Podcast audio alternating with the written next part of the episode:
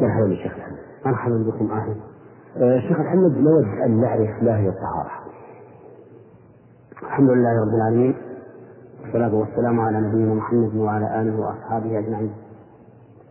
الطهارة معناها النظافة والنزاهة وهي في الشرع على نوعين. طهارة معنوية وطهارة حسية. أما الطهارة المعنوية فهي طهارة القلوب.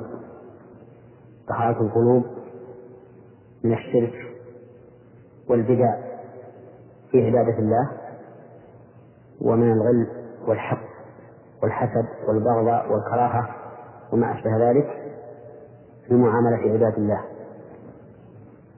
الذين لا يستحقون هذا. أما الطهارة الحسية فهي طهارة البدن. وهي أيضا نوعان.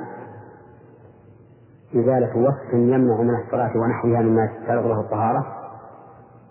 وإزالة خبث. نتكلم أولا عن الطهارة المعنوية. وهي طهارة القلب. من الشرك والبدع فيما يتعلق بحقوق الله عز وجل.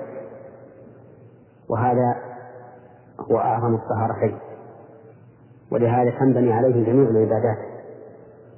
فلا تصح أي عبادة من شخص ملوث قلبه بالشرك. ولا تصح أي أي بدعة يتقرب بها الإنسان إلى الله عز وجل وهي مما لم يشاءه الله عز وجل. قال الله تعالى وما منعهم أن تقبل منهم نفقاتهم إلا أنهم كفروا بالله وبرسوله. وقال النبي صلى الله عليه وسلم من عمل عملا ليس عليه أمرنا فهو رد.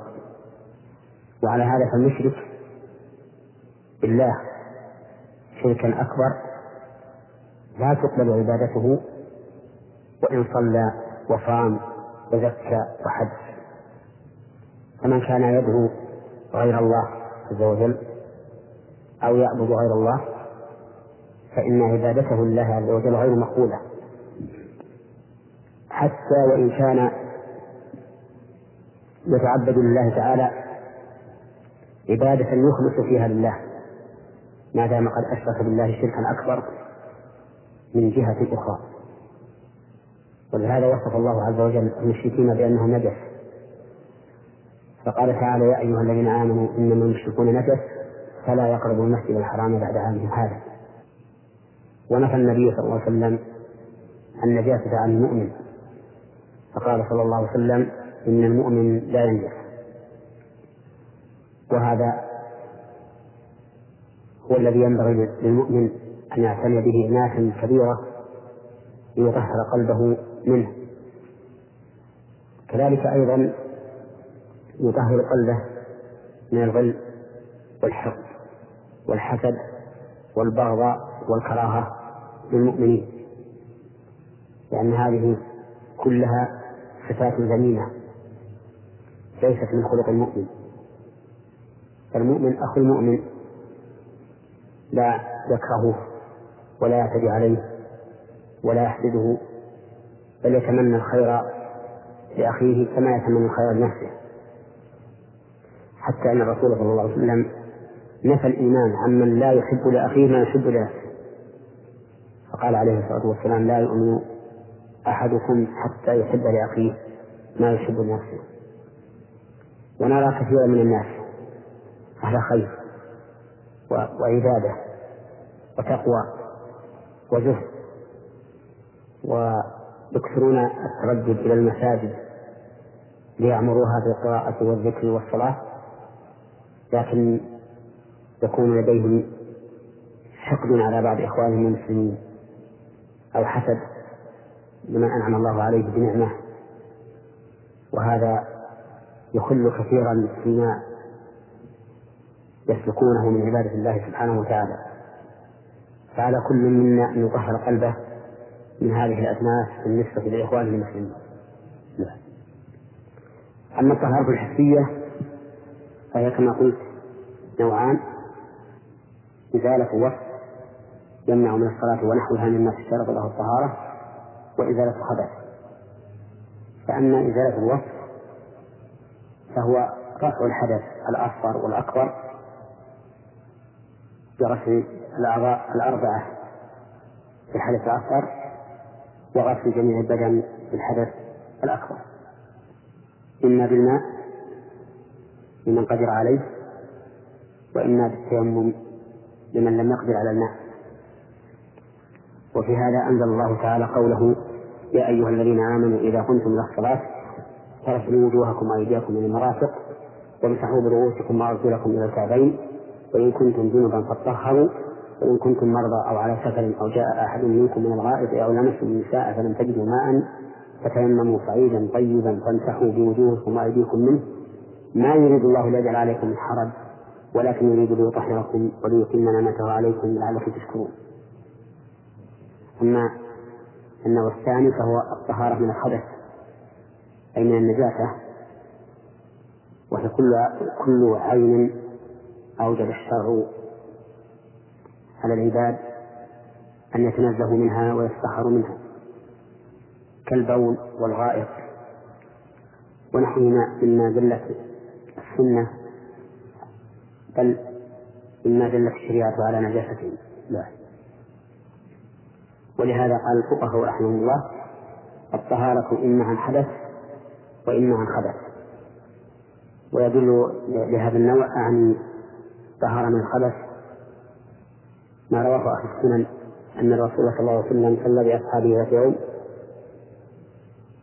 فخلع عليه فخلع الناس نعالهم فلما انصرف النبي صلى الله عليه وسلم سألهم فسأل الصحابة لماذا خلعوا نعالهم فقالوا رأيناك خلعتنا عليك فخلعنا نعالنا فقال صلى الله عليه وسلم إن جبريل أتاني فأخبرني أن فيهما أذى يعني قدر.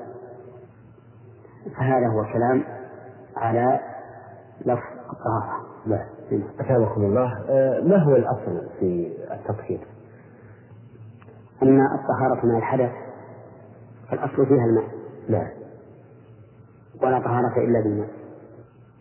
سواء كان الماء نقيا أم متغيرا بشيء طاهر.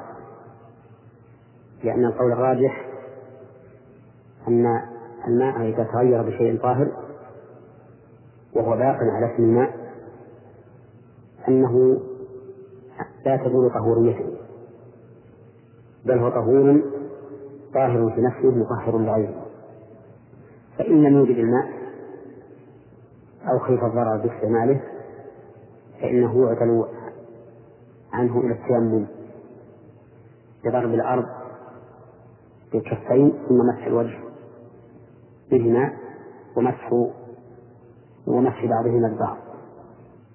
هذا بالنسبة للطهارة من الحدث. لا. أما الطهارة من الحدث فإن أي مزيل يزول ذلك الحدث من ماء أو غيره تحصل به الطهارة. وذلك لأن الطهارة من الحدث يقصد بها إزالة تلك العين الخبيثة بأي مزيل فإذا زالت هذه العين الخبيثة بماء أو بنزين أو غيره من السائلات أو الجامدات على وجه تام فإنها تكون فإن فإنها فإن فإن هذا يكون تطهيرا لها وبهذا نعرف الفرق بين ما يحصل به التطهير في باب الخبث وبين ما يحصل به التطهير في باب الحدث. آه أيضا نود أن نعرف ما هو البدل عن هذا الأصل الذي هو الماء. البدل عن هذا الأصل هو التراب. نعم. إذا تعذر استعمال الماء إذا تعذر استعمال الماء إلى عدمه أو التضرر باستعماله فإنه يعدل عن ذلك إلى التراب أي إلى التيمم لا. بأن يضرب الإنسان يديه على الأرض ثم يمسح بهما وجهه ويمسح بعضهم البعض لكن هذا خاص بالطهارة من الحدث. أما طهارة الخبث فليس فيها تيمم سواء كانت على البدن أو على الثوب أو على البقعة. لأن المقصود من التطهر من الحدث إزالة هذه العين الخبيثة وليس التعبد فيها شرطا. ولهذا لو زالت هذه العيب الخبيثة بغير قصد من الإنسان طهر المحل. نعم. فلو نزل المطر على مكان النجس أو على ثوب النجس وزالت النجاسة بما نزل من المطر فإن المحل يطهر بذلك. وإن كان الإنسان ليس له عند وليس عنده علم بهذا.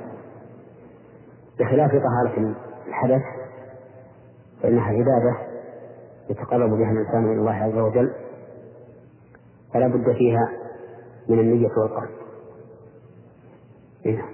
إذن على هذا لو كان في الإنسان نجاسة آه، ولا يستطيع إزالتها فإنه لا يكمل هذا.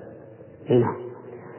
إذا كان على الإنسان نجاسة وهو لا يستطيع إزالتها فإنه يصلي بحسب حاله لكن يخففها ما أمكن لا.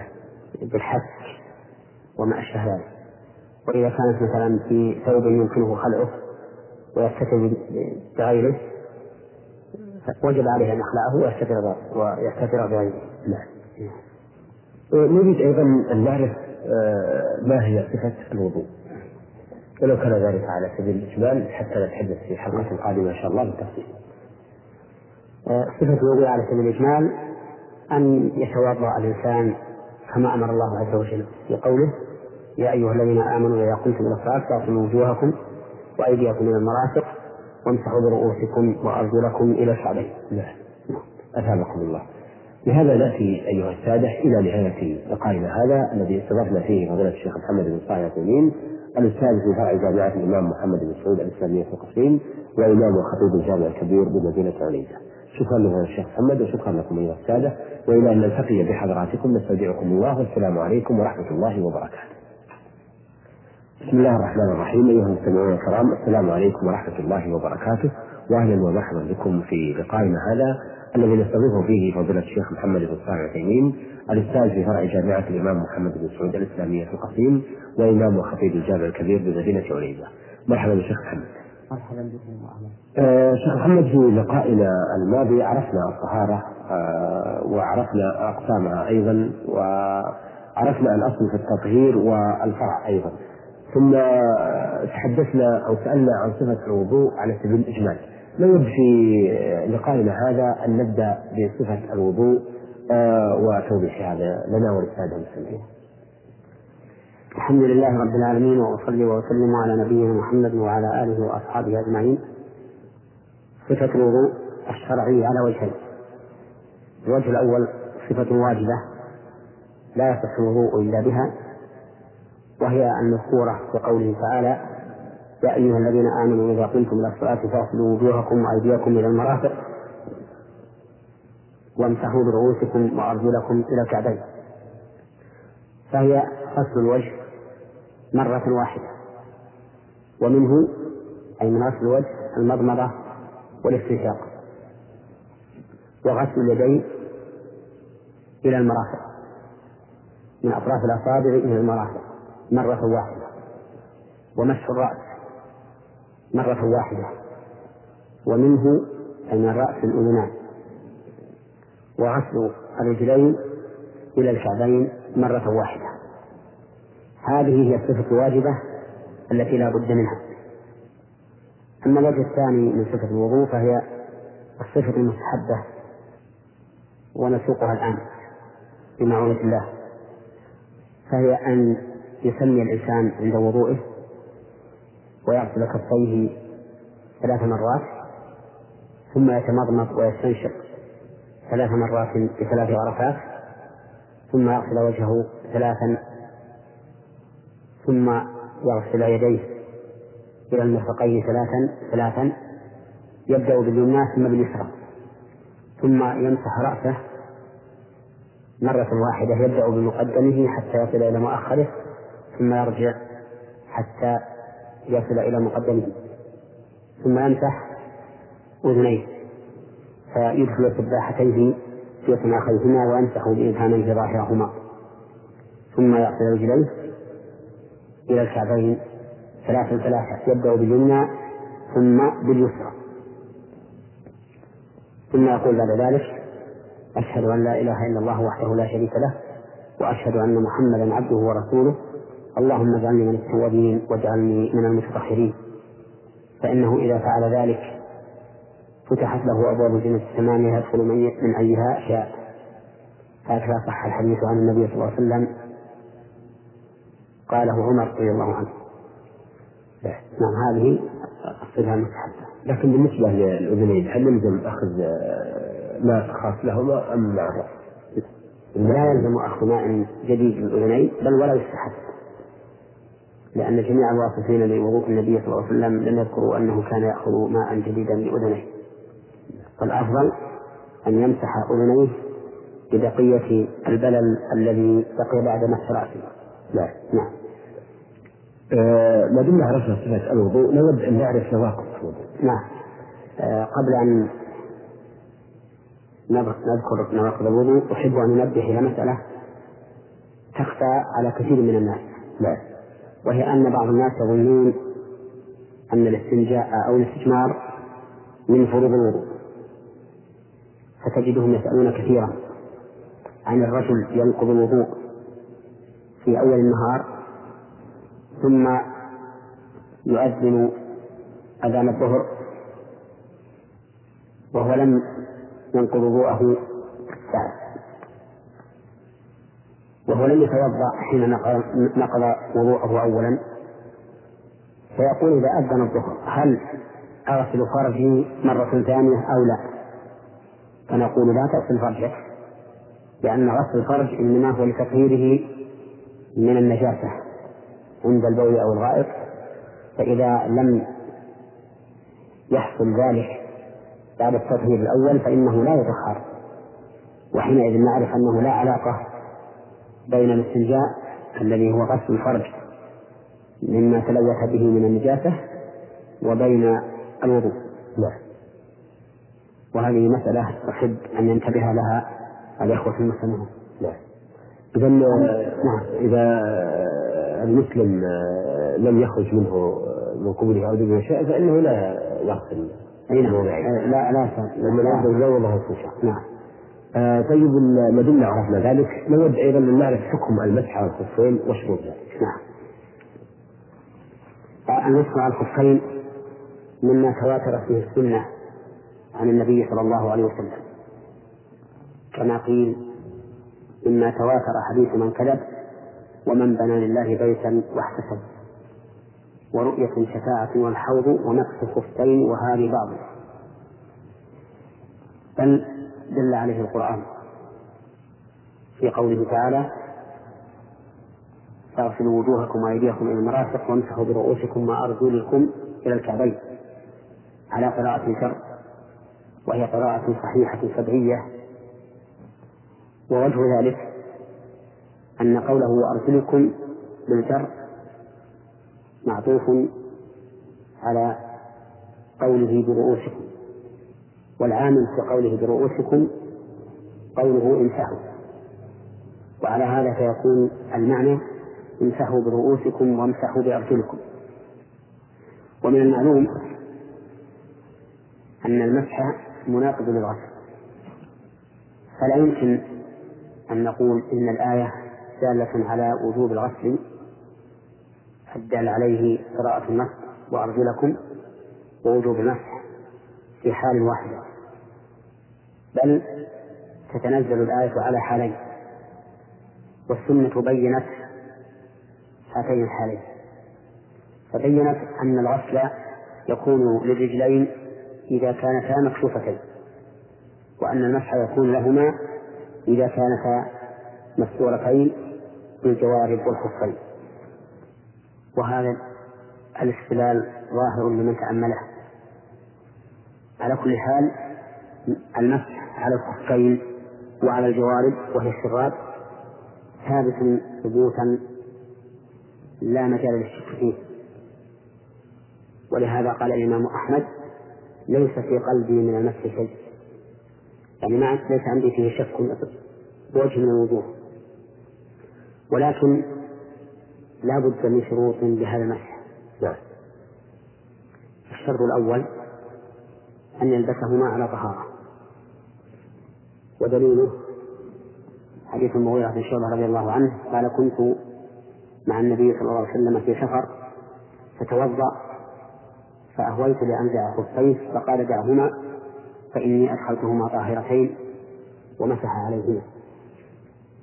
فإن لبسهما على غير طهارة وجب عليه أن يخلعهما عند الوضوء ليغسل قدميه. لأن النبي صلى الله عليه وسلم علل عدم خلعهما عند الوضوء ومسح عليهما علله لأنه لبسهما على على طهارة. أدخلتهما طاهرتين. الشرط الثاني أن يكون ذلك في المدة المحددة شرعا. وهي يوم وليلة للمقيم وثلاثة أيام بلياليها للمسافر وتبتدئ هذه المدة من أول مرة مسح بعد الحدث إلى آخر المدة. فكل مدة مضت قبل المسح فهي غير محسوبة على الإنسان. حتى لو بقي يومين أو ثلاثة على الطهارة التي لبس فيها الخفين أو الجوارب فإن هذه المدة لا لا يحسب له إلا لابتداء المسح أول مرة إلى أن تنتهي المدة. وهي يوم وليلة للمقيم وثلاثة أيام للمسافر كما ذكرنا آنفا. مثال ذلك رجل لبس الخفين أو أو الجوارب حين توضأ لصلاة الفجر من يوم الأحد.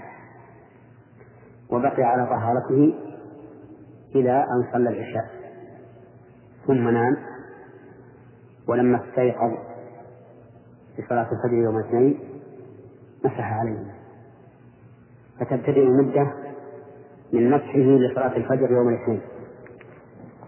لأن هذا أول مرة لأن هذا أول مرة مسح بعد حدثه. وتنتهي بانتهاء المدة التي ذكرناها آنفا.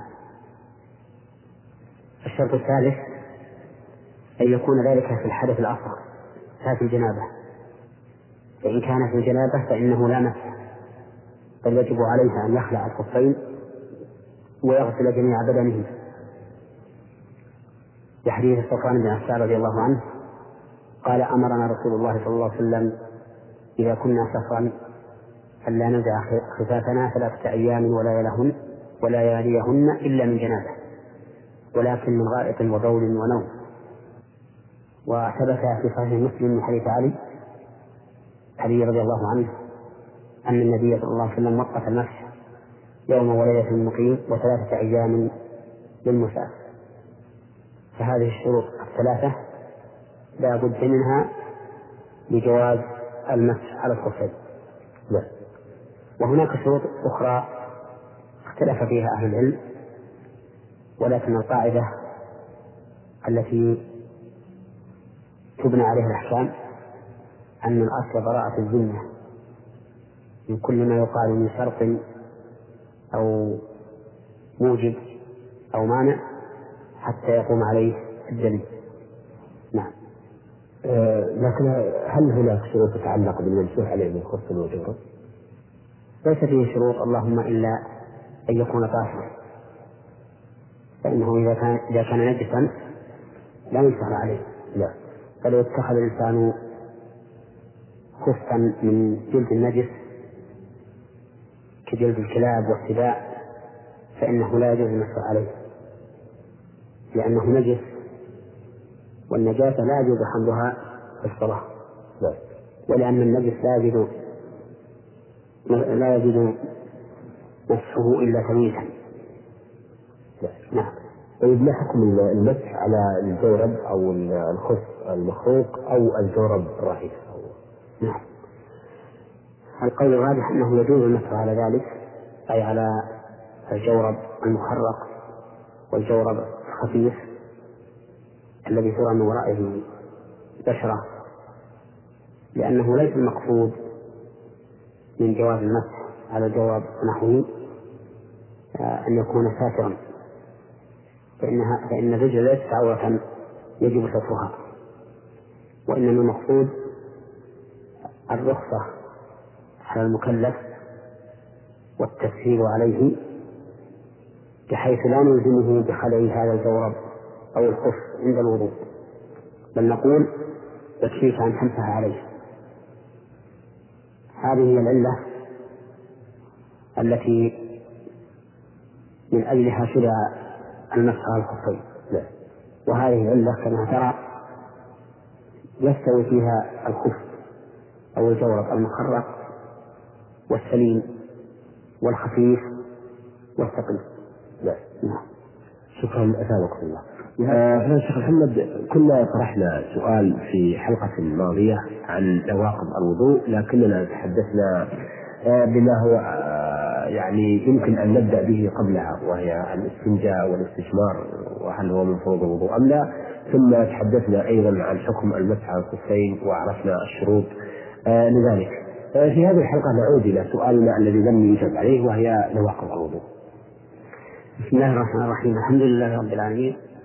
والصلاة والسلام على نبينا محمد وعلى آله وأصحابه أجمعين. نواقض الوضوء مفسداته ومبطلاته ونذكر منها الغائط والبول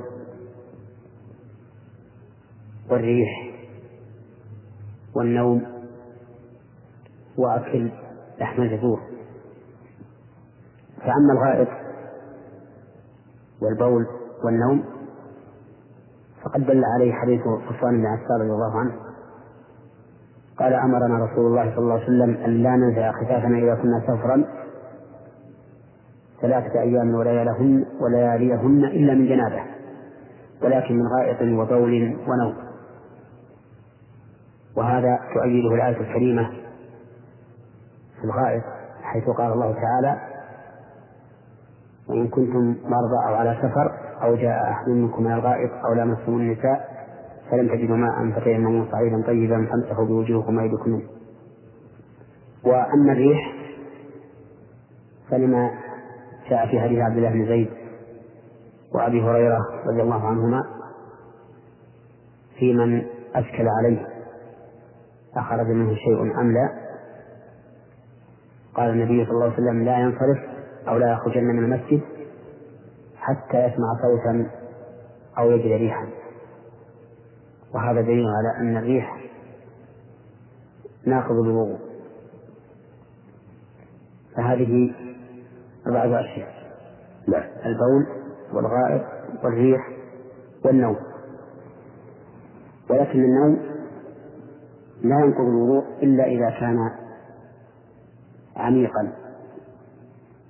بحيث يسارغ النائم فيه فلا يعلم عن نفسه لو خرج منه شيء. لأن النوم مظنة الحدث وليس حدثا في نفسه. فإذا نعس الإنسان في صلاته أو خارج صلاته ولكنه يعي نفسه. لو أحدث لا أحس بذلك فإنه لا ينفع وضوءه. ولو طال نعاسه ولو كان متكئا أو مستندا أو مضطجعا. لأن المدار ليس على الهيئة ولكن المدار على الإحساس واليقظة. فإذا كان هذا الناعس يحس بنفسه لو أحدث فإن وضوءه باق ولو كان متكئا أو مستندا أو مضطجعا وما أشبه ذلك. نعم. وأما الخامس من نواقض الوضوء فهو أكل لحم الإبل لأن النبي صلى الله عليه وسلم صح عنه أنه سئل نتوضأ من لحوم الإبل؟ قال نعم. وسئل عن الوضوء من من لحم الغنم؟ قال إن شئت. فإجابته بنعم في لحم الإبل وبإن شئت في لحم الغنم. دليل على أن الوضوء من لحم الإبل ليس راجعا إلى مشيئته بل هو أمر مفروض عليه. ولو لم يكن مفروضا لكان راجعا إلى المشيئة. وعلى هذا نعم قبل ذلك أقول نعم. وثبت عنه صلى الله عليه وسلم أنه أمر بالوضوء من لحم الإبل. وعلى هذا فإذا أكل الإنسان لحم إبل انتقل وضوءه. سواء كان الأكل كثيرا أم قليلا وسواء كان اللحم أم مطبوخا وسواء كان اللحم من اللحم الأحمر الهبر أو من الأمعاء أو من الكرش أو من الكبد أو من القلب أو من أي شيء كان من أجزاء البدن. لأن الحديث عام لم يفرق بين لحم وآخر. والعموم في لحم الإبل كالعموم في لحم الخنزير حين قال الله تعالى حرمت عليكم الميت والدم ولحم الخنزير. فإن لحم الخنزير هنا يشمل كل أجزاء بدنه وهكذا لحم الإبل الذي سئل النبي صلى الله عليه وسلم عن الوضوء منه يشمل جميع أجزاء البدن. لا وليس في الشريعة الإسلامية جسد واحد تختلف أحكامه. فيكون جزء منه له حكم وجزء منه له حكم آخر. بل الجسم كله تتفق أجزاؤه في الحكم ولا سيما على القول بأن نقص الوضوء بلحم الإبل علته معلومة لنا وليس تعبدا محضا. وعلى هذا فمن أكل لحم لحم إبل من أي جزء من أجزاء البدن وهو على وضوء وجب عليه أن يجدد وضوءه. ثم أعلم أن الإنسان إذا كان على وضوء ثم شك في وجود الناقض بأن شك هل خرج منه بول أو ريح أو شك في اللحم الذي أكله هل هو لحم إبل أو لحم غنم. فإنه لا وضوء عليه. لأن النبي صلى الله عليه وسلم سئل عن رجل يخيل إليه أنه يجد الشيء في الصلاة فقال لا ينصرف حتى يسمع صوتا أو يجد ريحا. يعني حتى يتيقن ذلك ويدركه بحواسه إدراكا معلوما لا شبهة فيه. ولأن الأصل بقاء الشيء على ما كان عليه حتى نعلم زواله.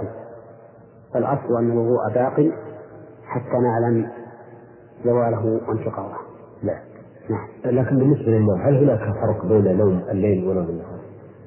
ليس هناك فرق بين نوم الليل ونوم النهار لأن العلة واحدة وهي زوال الإحساس وكون الإنسان لا يحس بنفسه لو خرج منه شيء. نعم نعم. آه أيضا نود أن نعرف ما هي موجبات الغسل وما صفته. نعم. أما صفة الغسل فعلى وجهين. صفة واجبة وهي أن يعم بدنه كله بالماء. ومن ذلك المضمضة والاستنشاق فإذا عمم بدنه بالماء على أي وجه كان فقد ارتفع عنه الحدث الأكبر. فقد ارتفع عنه الحدث الأكبر. وصفة أو الوجه الثاني صفة كاملة. وهي أن يغتسل كما اغتسل النبي صلى الله عليه وسلم. فإذا اغتسل من الجنابة فإنه يغسل كفيه ثم يغسل فرجه وما تلوث من الجنابة. ثم يتوضأ وضوءا كاملا على صفة ما ذكرنا في الوضوء. ثم يغسل رأسه بالماء ثلاثا ترويه ثم يغسل بقية بدنه. هذه صفة الغسل. أما موجبات الغسل فمنها إنزال المني بشهوة يقظة أو مناما لكنه في المنام يجب عليه الغسل وإن لم يحس بالشهوة لأن النائم قد يحتلم ولا يحس بنفسه. فإذا خرج منه المني بشهوة وجب عليه الغسل بكل حال. الثاني الجماع. فإذا جامع الرجل زوجته وجب عليه الغسل. بأن يولج الحشفة في فرجها. فإذا أولج الحشفة في فرجها فما زاد؟ فعليه الغسل وقول النبي صلى الله عليه وسلم عن عن الأول الماء من الماء. يعني أن الماء يعني أن الغسل يجب من الإنزال. وقوله عن الثاني إذا جلس بين شعبها الأربع ثم جهدها فقد وجب الغسل وإن لم ينزل وهذه المسألة أعني الجماع بدون إنزال يخفى حكمها على كثير من الناس حتى أن بعض الناس تمضي عليه الأسابيع أو الشهور وهو يجامع زوجته بدون إنزال ولا يغتسل جهلا منه. وهذا أمر له خطورته. فالواجب على الإنسان أن يعلم حدود ما أنزل الله على رسوله. فإن الإنسان إذا جامع زوجته وإن لم يوزن وجب الغسل عليه وعليها للحديث الذي أشرنا إليه آنفا. ومن موجبات الغسل خروج دم الحي والنفاس. فإن المرأة إذا حارت ثم طهرت وجب عليها الغسل. كقول الله تعالى فاعتزلوا النساء في المحيض ولا تقربوهن حتى يطهرن فإذا تطهرن فأتوهن من حيث أمركم الله. ولأمر النبي صلى الله عليه وسلم المستحاضة إذا جلست قدر حيضها أن تغتسل. والنفساء مثلها فيجب عليها أن تغتسل. وصفة الغسل من الحيض ومن النفاس كصفة الغسل من الجنابة. إلا أن بعض أهل العلم استحب لغسل الحائض أن تغتسل بالسدر لأن ذلك أبلغ في نظافتها وتطهيرها. وذكر بعض العلماء أيضا من موجبات الغسل الموت. مستدلين بقول الله تعالى مستدلين بقول النبي صلى الله عليه وسلم للنساء اللاتي يغسلن ابنته يغسلنها ثلاثا أو خمسا أو سبعا أو أكثر من ذلك إن رأيتن ذلك. وبقوله صلى الله عليه وسلم في الرجل الذي وقفته راحلته بعرفة وهو محرم واغسلوه بماء وسدر وكفنوه في ثوبين فقالوا إن الموت موجب للغسل ولكن الوجوب هنا يتعلق بالحج لأن الميت انقطع تكليفه بموته. ولكن على الأحياء أن نؤثر ما لأمر النبي صلى الله عليه وسلم بذلك. نعم. أثابكم الله. بهذا نأتي أيها السادة على نهاية لقائنا هذا الذي استضفنا فيه فضيلة الشيخ محمد بن صالح تيمين الأستاذ في فرع جامعة الإمام محمد بن سعود الإسلامية في القصيم وإمام وخطيب الجامع الكبير بمدينة عنيزة شكرا لفضيلة الشيخ محمد وشكرا لكم أيها السادة. وإلى أن نلتقي بحضراتكم نستودعكم الله والسلام عليكم ورحمة الله وبركاته. بسم الله الرحمن الرحيم أيها المستمعون الكرام السلام عليكم ورحمة الله وبركاته وأهلا ومرحبا بكم في لقائنا هذا الذي نستضيف فيه فضيلة الشيخ محمد بن صالح عثيمين الأستاذ في فرع جامعة الإمام محمد بن سعود الإسلامية في القصيم وإمام وخطيب الجامع الكبير في مدينة عنزة مرحبا بالشيخ محمد. مرحبا بكم وأهلا. آه شيخ محمد في لقاء مضى آه سألنا عن نواقض الوضوء وأيضا سألنا عن موجبات الغسل.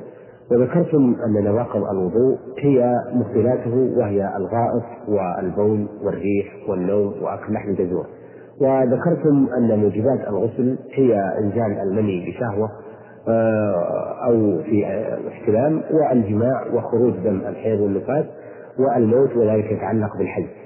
آه، فهل نواقض أو هل موجبات الغسل تعد من نواقض الوضوء أم لا؟ الحمد لله رب العالمين وأصلي وأسلم على نبينا محمد وعلى آله وأصحابه أجمعين.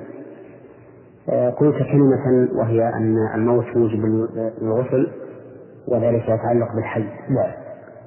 ومعنى يتعلق بالحي أن الحي هو الذي يوجه إليه الأمر بأن يغسل الميت. نعم. فالميت هو الذي يغسل والحي هو الذي يغسله. أما الجواب عن سؤالك وهو عن أن موجبات الغسل هل هي ناقضة الوضوء؟ المشهور عند فقهائنا رحمهم الله أن كل ما أوجب غسلا أوجب أوجب وضوءا إلا الموت.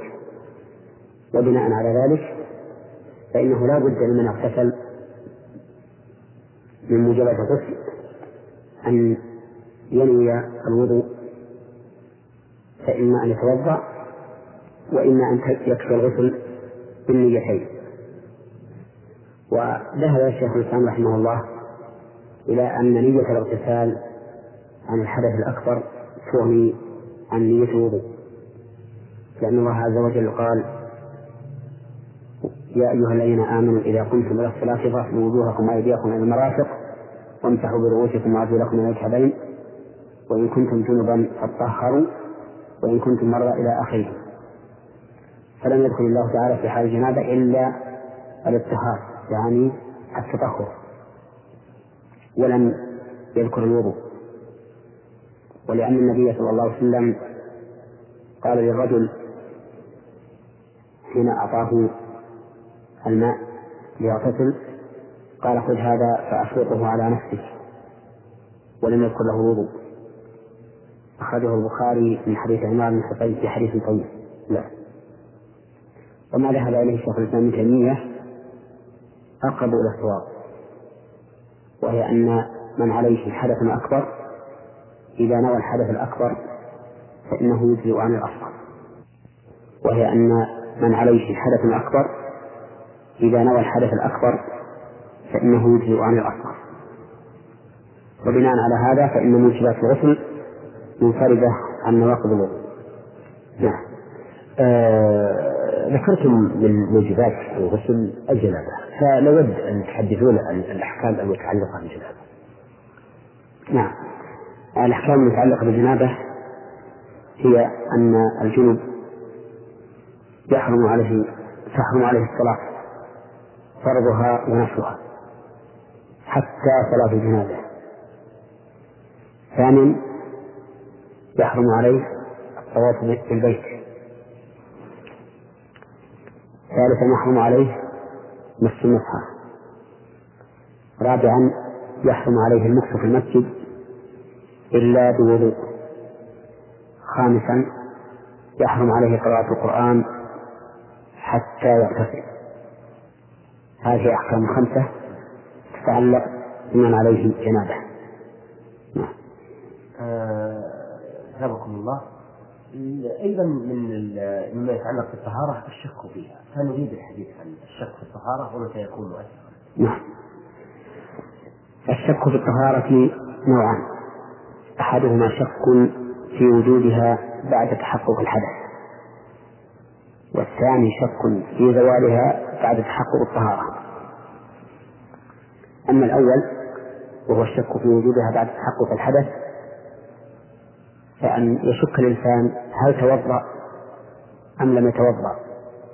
وهو يعتقد أنه أحدث لكن يشك هل توضأ أم لا. ففي هذه الحال نقول ابن على الأصل وهو أنك لم تتوضأ ويجب عليك الوضوء. مثال ذلك رجل شك عند أذان الظهر هل توضأ بعد نقض وضوئه في في الضحى أم لم يتوضأ؟ يعني أنه نقض الوضوء في الساعة العاشرة مثلا. ثم عند أذان الظهر شك هل توضأ حين نقض وضوءه أم لا؟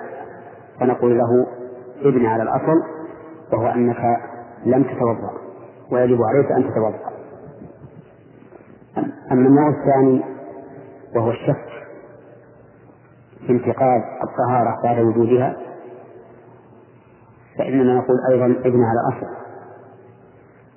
ولا تعتبر نفسك ناقضا للوضوء مثاله رجل توضأ في الساعة العاشرة. فلما حان وقت الظهر شك هل انتقض وضوءه أم لا فنقول له إنك على وضوئك ولا يلزمك الوضوء حينئذ. وذلك لأن الأصل بقاء مكان على ما كان عليه. ويشهد لهذا الأصل قول النبي صلى الله عليه وسلم في من وجد في بطنه شيئا فأشكل عليه أخرج منه شيء أم لا؟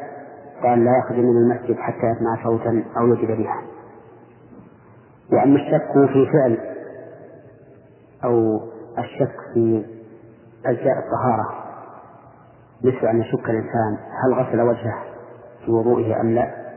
وهل غسل يديه أم لا وما أشبه ذلك فهذا لا يخلو من أحوال أحوال ثلاث أو أربع الحالة الأولى أن يكون مجرد وهم. ترى على قلبه أنه هل غسل يديه أم لم يغسلهما. وهما ليس له مرجح. ولا ولا ولا تساوى عنده الأمران بل هو مجرد شيء خطر في قلبه. فهذا لا لا يهتم به ولا يلتفت إليه. الثاني أن يكون كثير الشكوك. كلما توضأ مثلا شك. إذا كان الآن يغسل قدميه شك هل مسح رأسه أم لا هل مسح يديه أم لا هل غسل يديه أم لا. المهم من كثير الشكوك. هذا أيضا لا يلتفت إلى الشك ولا يهتم به. الثالث أو الحالة الثالثة أن يقع الشك بعد فراغه من الوضوء. فإذا فرغ من الوضوء شك هل غسل يديه أم لا أو هل مسح رأسه أو هل مسح يديه فهذا أيضا لا يلتفت إليه. إلا إذا تيقن أنه لم يغسل ذلك العضو المشكوك فيه فيبني على يقينه. فهذه ثلاث حالات لا يلتفت إليها في الشك. الحالة الأولى الوهم الحالة الثانية أن يكون كثير الشكوك الحالة الثالثة أن يكون الشك بعد الفراغ من العبادة وبعد فراغ الوضوء. أما الحالة الرابعة فهي أن يكون الشك شكا حقيقيا وليس كثير الشكوك وحصل قبل أن يفرغ من العبادة. ففي هذه الحال يجب عليه أن يبني على اليقين وهو العدم أي أنه لم يحصل ذلك العضو الذي شك فيه فيرجع إليه ويغسله وما بعده. مثاله لو شك وهو يمسح رأسه. هل تمضمض واستنشق أم لا؟ وهو ليس كثير الشكوك وهو شك حقيقي ليس وهما. نقول له الآن ارجع فتمضمض واستنشق ثم اغسل يديك ثم امسح رأسك وإنما أوجبنا عليه غسل اليدين مع أنه قد غسلهما من أجل الترتيب. لأن الترتيب بين أعضاء الوضوء واجب كما ذكر الله تعالى ذلك مرتبا. وقال النبي عليه الصلاة والسلام حين أقبل على الصفاء حين أقبل على الصفاء أبدأ بما بدأ الله به. هذا هو حال الشك في الطهارة. لا نعم. آه، أيضا نريد أن نعرف ما هي النجاسات الحكمية من حيث المفهوم والأنواع نعم. النجاسات الحكمية هي النجاسة الواردة على محل طاهر. فهذه يجب يجب علينا أن نغسلها وأن ننظف المحل الطاهر منها فيما إذا كان الأمر يقتضي الطهارة. وكيفية تطهير تطهيرها أو تطهير معصبة النجاسة تختلف بحسب الموضع. فإذا كانت النجاسة على الأرض فإنه اكتفى بصب الماء عليها بعد إزالة عينها إن كانت لا تجوع. لأن النبي صلى الله عليه وسلم قال للصحابة حين بال الرجل في طائفة المسجد أي في جانب منه قال لهم أريقوا على بوله سجلا من ماء. فإذا كانت النجاسة على الأرض فإن كانت ذات جرم أزلنا جرمها أولا ثم صببنا الماء عليها مرة واحدة ويكفي. ثانيا إذا كانت النجاسة على غير الأرض وهي نجاسة كلب فإنه لا بد لتطهيرها من سبع غسلات إحداها بالتراب لقول النبي صلى الله عليه وسلم إذا وضع الكلب في إناء أحدكم فليغسله سبعا إحداهن بالتراب. ثالثا إذا كانت النجاسة على غير الأرض وليست نجاسة كلب فإن القول الراجح أنها تطهر بزوالها على أي حال كان سواء زالت في أول غسلة سواء زالت في أول غسلة أو بالغسلة الثانية أو الثالثة أو الرابعة أو الخامسة. المهم متى زالت عين النجاسة؟ فإنها تطهر لكن إذا كانت إذا كانت النجاسة بول غلام صغير لم يأكل الطعام فإنه يكفي أن تغمر بالماء. فإنه يكفي أن تغمر بالماء. الذي يستوعب المحل النجس وهو ما يعرف عند العلماء بالنفح ولا يحتاج إلى غسل ودلك لأن نجاسة بول الغلام الصغير الذي لم يأكل الطعام نجاسة مخففة الشيخ محمد نود في بداية لقائنا هذا أن نعرف الأحكام المتعلقة أو أهم الأحكام المتعلقة بالحيض والنفاس. بسم الله الرحمن الرحيم. الحمد لله رب العالمين وأصلي وأسلم على نبينا محمد وعلى آله وأصحابه أجمعين. الحيض قال أهل العلم إنه دم طبيعة وجبلة يعتاد الأنثى إذا صلحت الحمل في أيام معلومة. وقالوا إن الله عز وجل خلقه لغذاء الولد. في بطن الأم ولهذا إذا حملت المرأة انقطع عنها الحيض غالبا. ثم أن هذا الحيض الطبيعي إذا أصاب المرأة تعلق به أحكام كثيرة. منها تحريم الصلاة والصيام. لقول النبي صلى الله عليه وسلم أليس إذا حاضت لم تصلي ولم تصم. فلا يحل للمرأة أن تصوم ولا أن تصلي وهي حائض. فإن فعلت فهي آثمة وصومها وصلاتها مردودان عليها. ثانيا يحرم عليها الطواف بالبيت لأن النبي صلى الله عليه وسلم قال لعائشة حين حارت قال افعلي ما يفعل الحاج غير أن لا تطوفي بالبيت ولما ذكر له أن صفية بنت حيي قد حارت قال أحادثتنا هي؟ لأنه ظن أنها لم تطل طواف الإفاضة. فقالوا إنها قد أفاضت فقال اخرجوا. ومن هذا الحديث نستفيد أن المرأة إذا طافت طواف الإفاضة وهو طواف الحج ثم أتاها الحيض الحيض بعد ذلك فإنه فإن نسكها يتم. حتى لو حاضت بعد طواف الإفاضة وقبل السعي فإن نسكها يتم لأن السعي يصح من المرأة الحائض. ونستفيد أيضا من هذا الحديث أن طواف الوداع يسقط عن المرأة الحائض.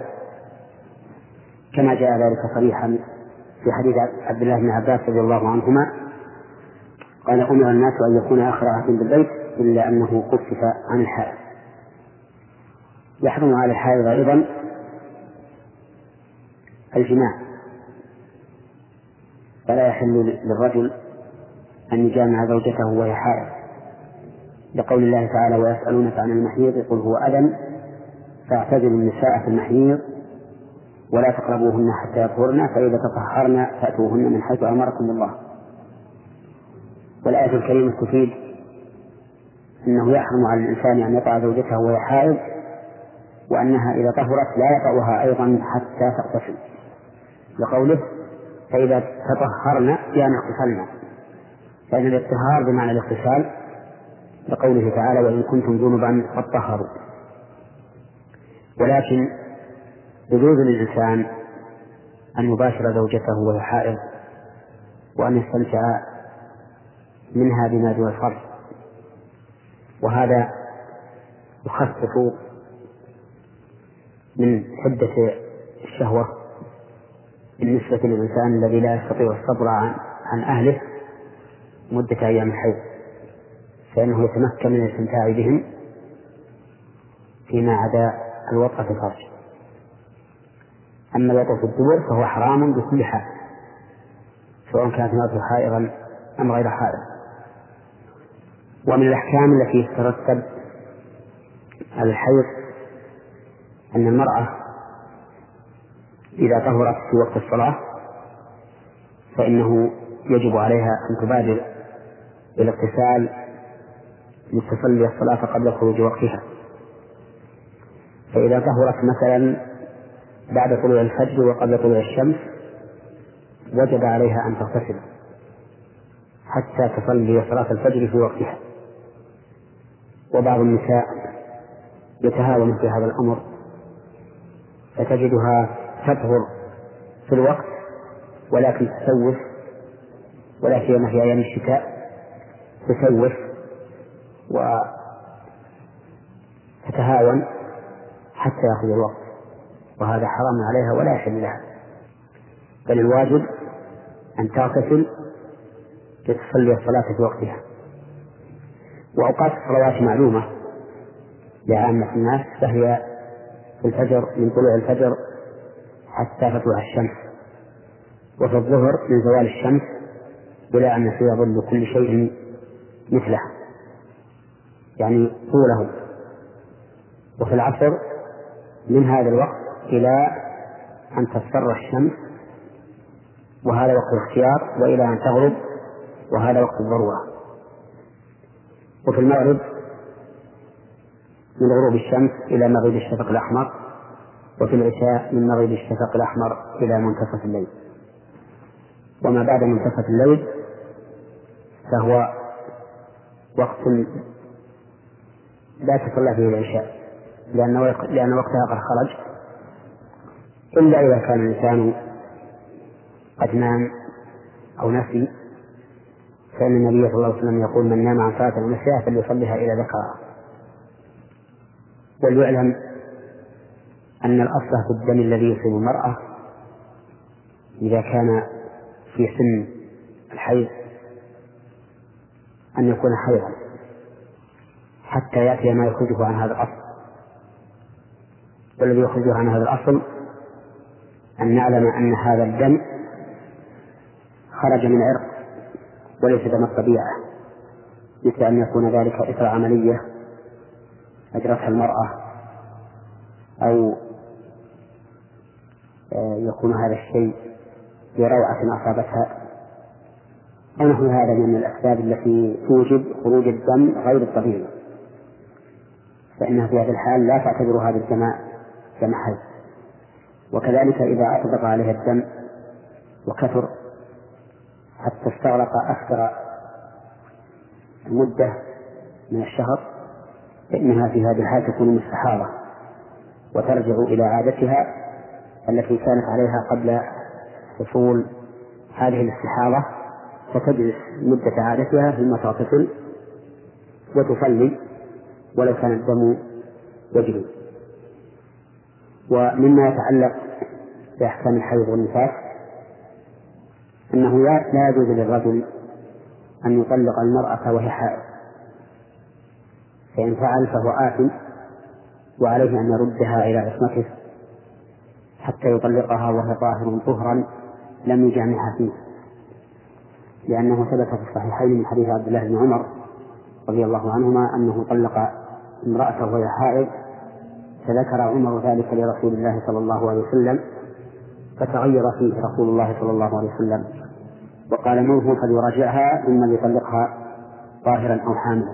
لا وكثير من الناس نسأل الله لنا ولهم الهداية يتفرعون في هذا الأمر فيطلق زوجته وهي حائض أو يطلقها في طهر جمعها فيه قبل أن يتبين حملها.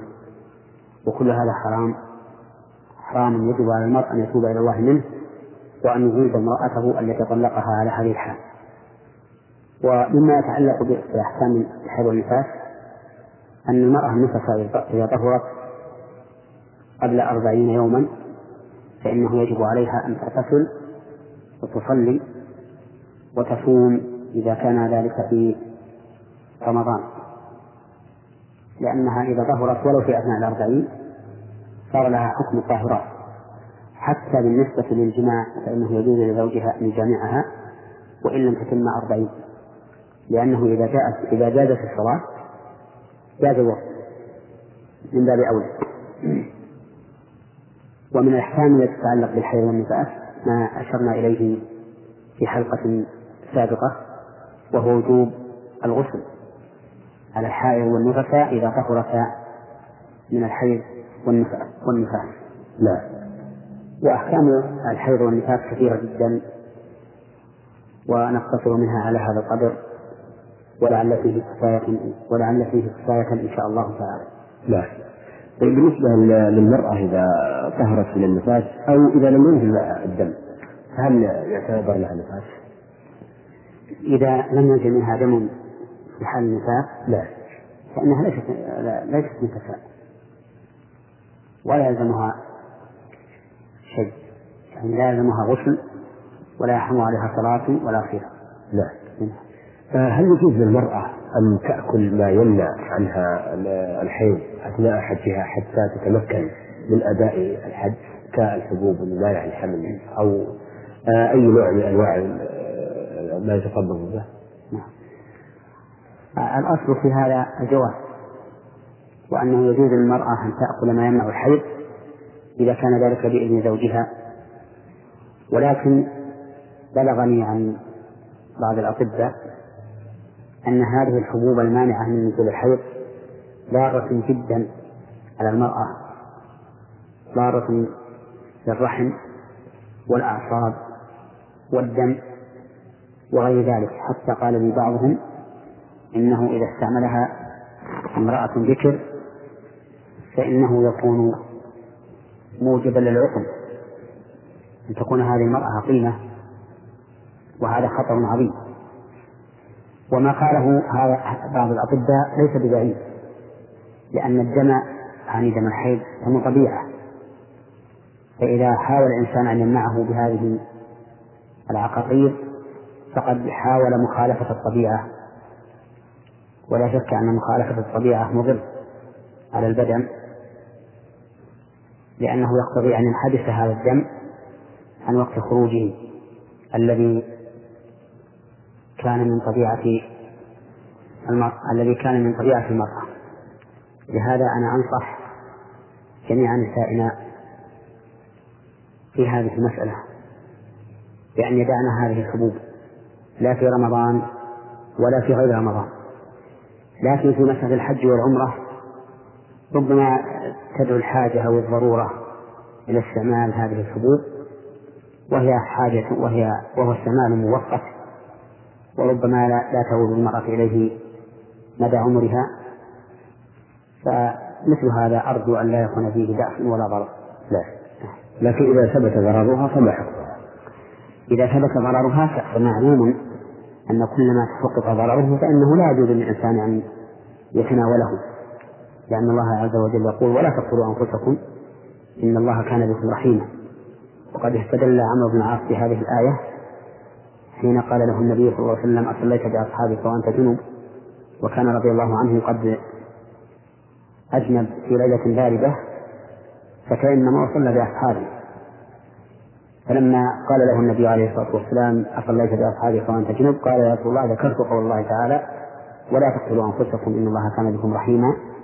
فتبسم النبي صلى الله عليه وسلم أو ضحك وأقره على هذا. لا. وهذا يدل على أن كل ما يكون فيه ضرر على بدن الإنسان فإنه لا يجوز له أن يتناوله.